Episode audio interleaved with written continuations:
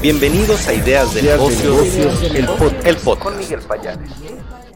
¿Qué tal Miguel? ¿Cómo estás? Buenas tardes, buenas tardes al auditorio. Y bueno, pues nada, comentarte cómo nos fue el día de hoy en las operaciones financieras y decirte que el día de hoy los mercados en Estados Unidos finalizaron en terreno positivo.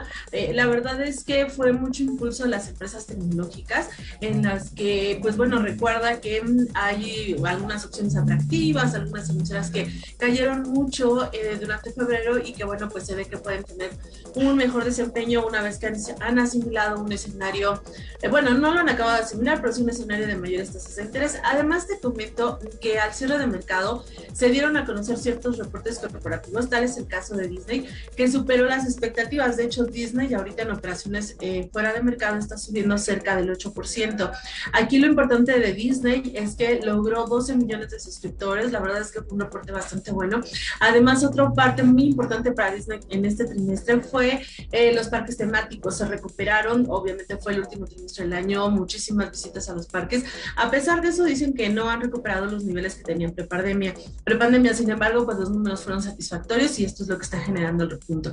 Otra de las empresas que reportó fue Uber Uber también reportó arriba de las expectativas. Aquí lo que destaca es que la compañía está señalando que muestra una recuperación tanto en el traslado de personas por el tema de la movilidad como en el envío de, paquetes. Recuerda que tienen Uber Eats como uno de los servicios y también se está avanzando de manera importante. De hecho, bueno, este es el segmento que más se le desarrolló con la pandemia. Todos estábamos pidiendo servicios este, que se enviaran las cosas. Entonces, pues bueno, su desempeño sigue siendo favorable. Incluso el martes reportó su competencia que es Lyft y Lyft también señaló que tenía, bueno, Lyft también tuvo un buen reporte, solo que ellos están señalando que Omicron todavía les estaba afectando en términos de eh, la parte del transporte de, pasajeros, pero Uber está señalando que no, que tuvo una recuperación, entonces tenemos un buen dato. Y otra de las empresas que dio a conocer sus cifras fue Mattel. Mattel también está reportando y mejorando las expectativas. Aquí todavía no hemos visto a detalle el reporte, pero bueno, es muy importante lo que la compañía también está haciendo y las perspectivas que pueda estar eh, dibujando. Recuerda que Mattel está entrando pues en la parte de juguetes eh, más tecnológicos, en la parte del metaverso. Entonces, pues bueno, ya mañana te contaré si menciona un poquito cómo va a desarrollar esta estrategia que por supuesto que a muchos nos llama la atención y que bueno, puede ser algo relevante para la compañía. Por lo pronto, las cifras del cuarto trimestre de 2021 fueron halagadoras, entonces hay una respuesta positiva a la fecha, de las empresas que ya han reportado, el 80% está superando expectativas. Aquí nota que estamos teniendo ya un incremento, habíamos dicho que era 76%, y con los reportes que hemos tenido esta semana, pues ya el 80% está siendo un poquito mejor y la verdad es que las cifras eh, se ven positivas. Entonces, en términos generales, los reportes corporativos, las valuaciones bajas con respecto a Nasdaq y otro tema relevante es que el día de hoy se notó una menor tensión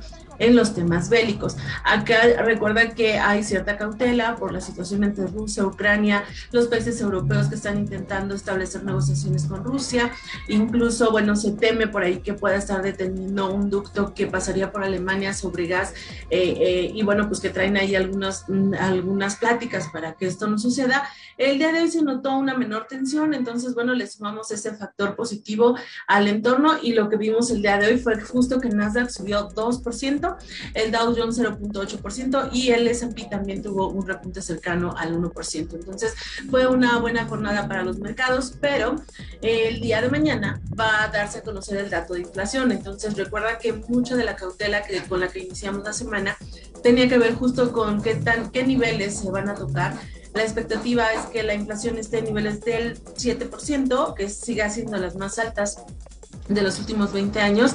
Y bueno, si esto rompe más las expectativas, pues yo creo que notaríamos nuevamente un entorno de volatilidad y si sale en línea, pues el mercado al parecer ya lo tiene un poco descontado. Entonces, solo las jornadas de hoy, pues bueno, mañana estar pendientes del dato de inflación y saber que, cómo lo recibe el mercado, ¿no? Para el caso de las bolsas en México, las bolsas, el índice de precios cerró con 0.9% en bolsa mexicana y en la parte de Viva también 0.98%. Eh, los mercados todos con un tono positivo, hay algunos rudos de algunas emisoras, pero en general muy enfocados en reportes trimestrales. Ayer América Móvil dio a conocer sus cifras, fue un muy buen reporte, fue un reporte que superó las expectativas también por el número de adiciones que logró la compañía y por el desarrollo en sus diferentes mercados. Entonces, pues bueno, esto, esto es lo que tenemos con respecto a las empresas en México. Como te digo, la siguiente semana vamos a tener un poco de, de mayores emisoras eh, informando sus cifras.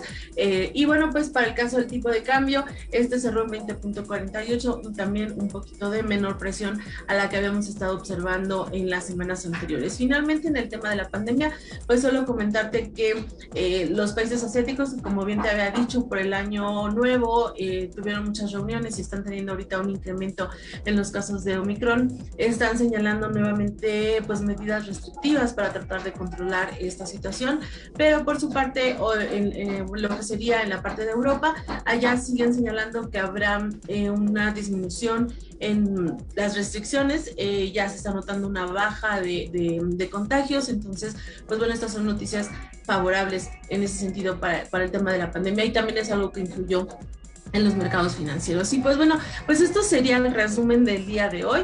Este, y pues muchísimas gracias y nos estamos viendo el día de mañana.